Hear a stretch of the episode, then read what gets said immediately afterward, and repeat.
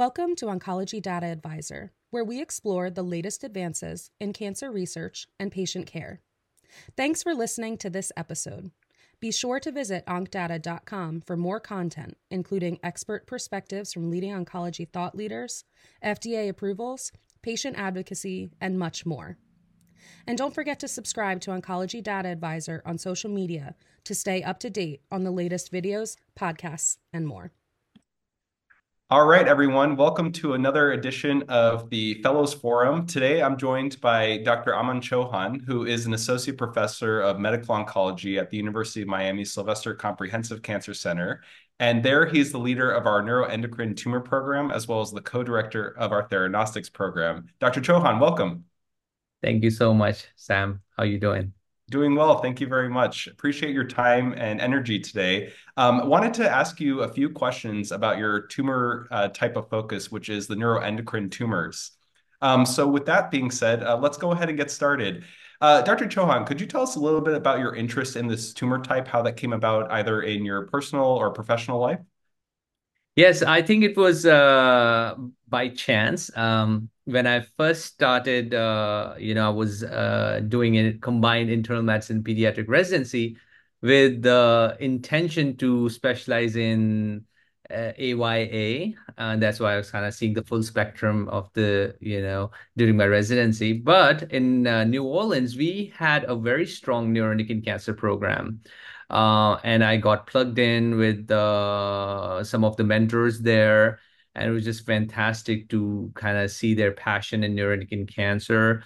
Uh, my earlier publications and research work um, was centered around neuroendocrine cancer, and then that's how slowly I gravitated more and more towards neuroendocrine cancers. Uh, some of my early mentors during residency were all uh, well-known surgical oncologists with specialization in neuroendocrine cancers and when the time came to do a fellowship, they asked me to go to University of Kentucky, where I had two, two really uh, world-renowned neuroendocrine cancer specialists, Dr. Lowell Anthony and Dr. Ed Wolin, uh, who uh, was uh, there at that time.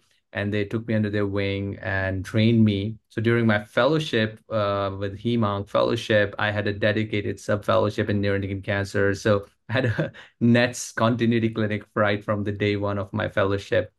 I stayed back in uh, University of Kentucky for my early career years, uh, focused uh, practice on all spectrum of neuroendocrine cancer from low-grade NETs to high-grade small cell, large cell neuroendocrine carcinomas.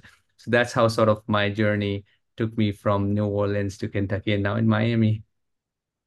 Awesome, awesome. Yeah, hearing about a continuity clinic focused on NETs seems pretty atypical. So it's great that you were able to have uh, such a good experience from the get-go. I, you know, I think a lot of the themes you just focused on really focus on the importance of mentorship, and we've uh, covered this in previous episodes of the Fellows Forum. But really, it's all about getting those experts in the field um, to kind of help train you and help guide you in uh, specialized career paths. And to see your career taking off is uh, really awesome to see. So thank you for all you do for mentoring uh, us fellows as well. Thank you. Yeah, one of the things it's very crucial uh, is to try to find your focus early. The longer you are able to kind of stick in your uh, you know area of interest, the the better off you are because you get more opportunities to work, publish, network, and find your footing, uh, be it through uh, you know uh, networking at different committees or you know uh, your uh, uh, at national levels. so so it's really important if you can find that interest area sooner the better awesome advice, not only for HEMONC fellows, but really any kind of subspecialty of medicine. So thank you for that. Very good. All right, so the next question we wanted to ask you, Dr. Chauhan, is what is one recent clinical advancement you'd like to highlight in the neuroendocrine cancer space? Neuroendocrine cancer is a rare cancer. Unfortunately, like our lung cancer colleagues uh, or breast cancer colleagues and so many other common cancers, we had not been able to do a whole lot of uh, cutting edge uh, research for a really long period of time. And fortunately, that changed in the last three to five years, where we have a slew of new drugs and FDA approvals.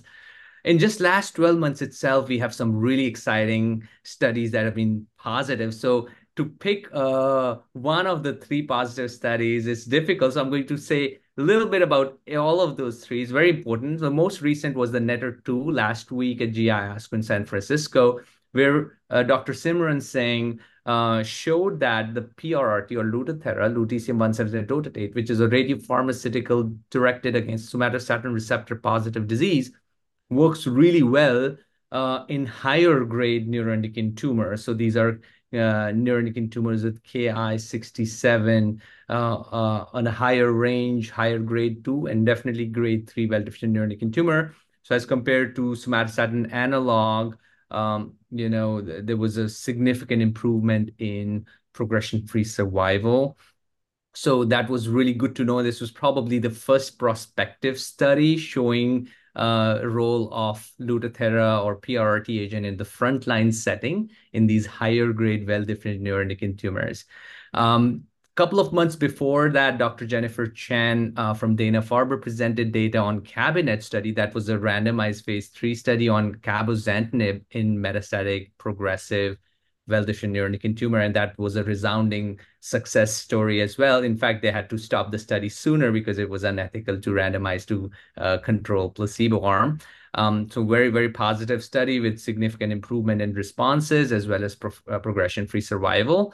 And the third study, which uh, I'm sort of associated with, uh, the data is not officially um, divulged. It'll be uh, presented at upcoming ENETS in Vienna. However, uh, the, the sponsors have released a press release, and it's a paltusotine phase two study, and they've revealed that it's a positive study. Uh, it is a significant advance in our field because uh, for the longest time, we had sandostatin and lanreotide. Those are two great drugs. These are somatostatin analogs, but you have to inject it once a month.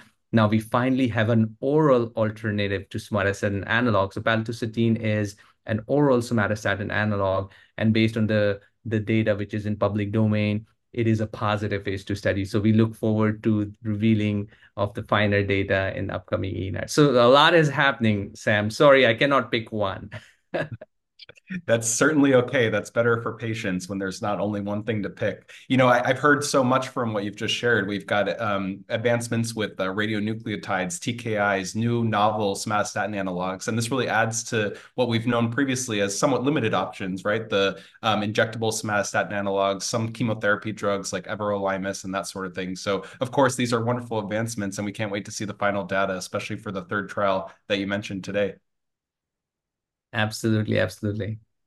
All right, very good. So while we're on that kind of research um, note, um, Dr. Chauhan, what is one research interest or advancement you'd like to share in relation to the neuroendocrine space? So um, within the spectrum of neuroendocrine cancer, where on the uh, sl slow growing end of spectrum lies your typical carcinoid, atypical carcinoid, or what we like to call them well differentiated grade one, two, or three neuroendocrine tumors. On the other more aggressive end of spectrum for these neuroendocrine cancer lies the poorly differentiated neuroendocrine carcinomas. We like to call them NECs. There are two different flavors of it, small cell and large cell. You all heard about small cell lung cancer. That's the commonest type of high-grade neuroendocrine carcinoma. The high-grade poorly differentiated neuroendocrine carcinoma is critical unmet need and and uh, we've really struggled to kind of improve five-year outcomes, which are still unfortunately in the range for 10 to 12 percent, even in the era of immunotherapy. Um, so slightly better as compared to five percent uh, without uh, you know Tecentriq or durvalumab, but we have a long way to go. So this is an area where I think we are seeing some significant advances, and I'm very, very optimistic. And this is drug which um, belongs to a DLL3 target BiTE category. So DLL3 is a delta-like ligand, it's a notch pathway ligand, which is heavily expressed in high-grade neuroendocrine cancers, be it small cell lung cancer or extrathoracic high-grade neuroendocrine cancers.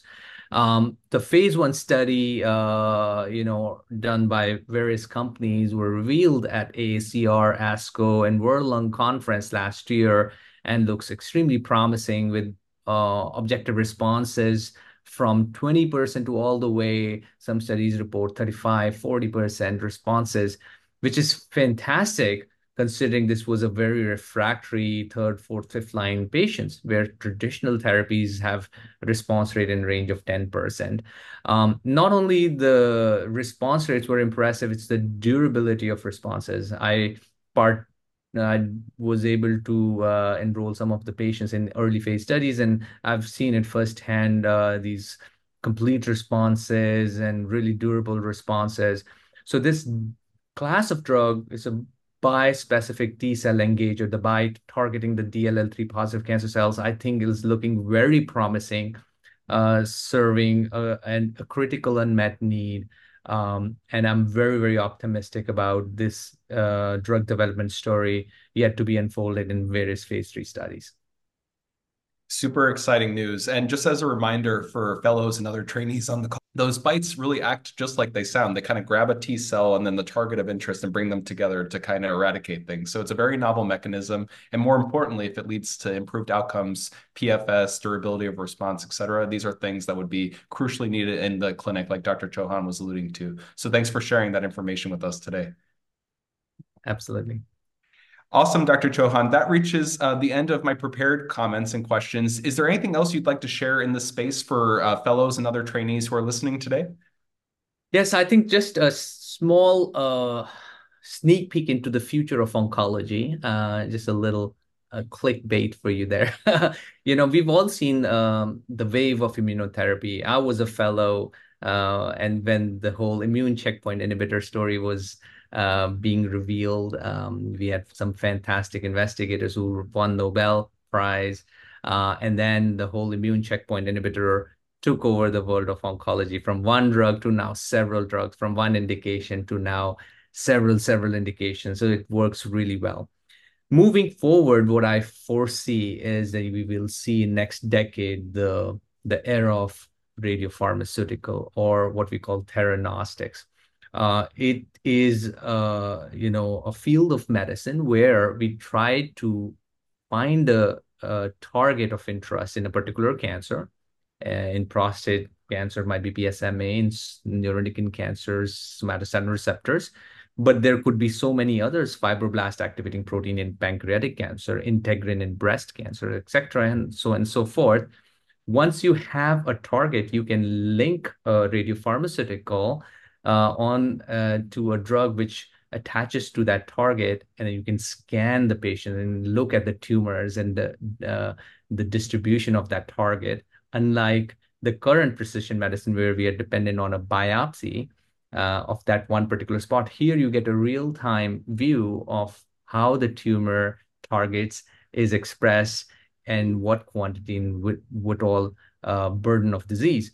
And then all you have to do is flip the radiopharmaceutical from an imaging isotope to a heavy duty isotope, be it a beta emitter like lutetium or alpha emitter based on actinium or lead.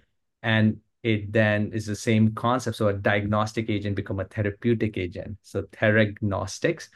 And I foresee that this class of drug is going to see a meteoric rise. A lot of small and big pharmaceutical industries have heavily invested in it. It's a multi-billion dollar industry now. And uh, what is exciting to see is that uh, that drugs like Lutathera and Pluvicto popularized it, but it's kind of moving forward to various solid cancers, the common cancers, and I think it's going to uh, take the oncology community, um, you know, uh, by a surprise and a pleasant surprise. Oh, it, it's very exciting indeed. Uh, while we are here in the era of precision oncology, to see things kind of evolving faster than they can be written in the textbooks, again, is always good for uh, patients and, of course, the providers who are able to serve them. So thank you for foreshadowing that. And I'm also looking forward to see what comes down the pipeline. Absolutely. Thank you, Sam. All right, very good. All uh, thanks so much for tuning into this episode of the Fellows Forum. Thanks again to Dr. Chauhan for sharing some of your expertise and experiences, and we look forward to touching base soon. Bye now. Bye. Thank you. Thank you, everybody.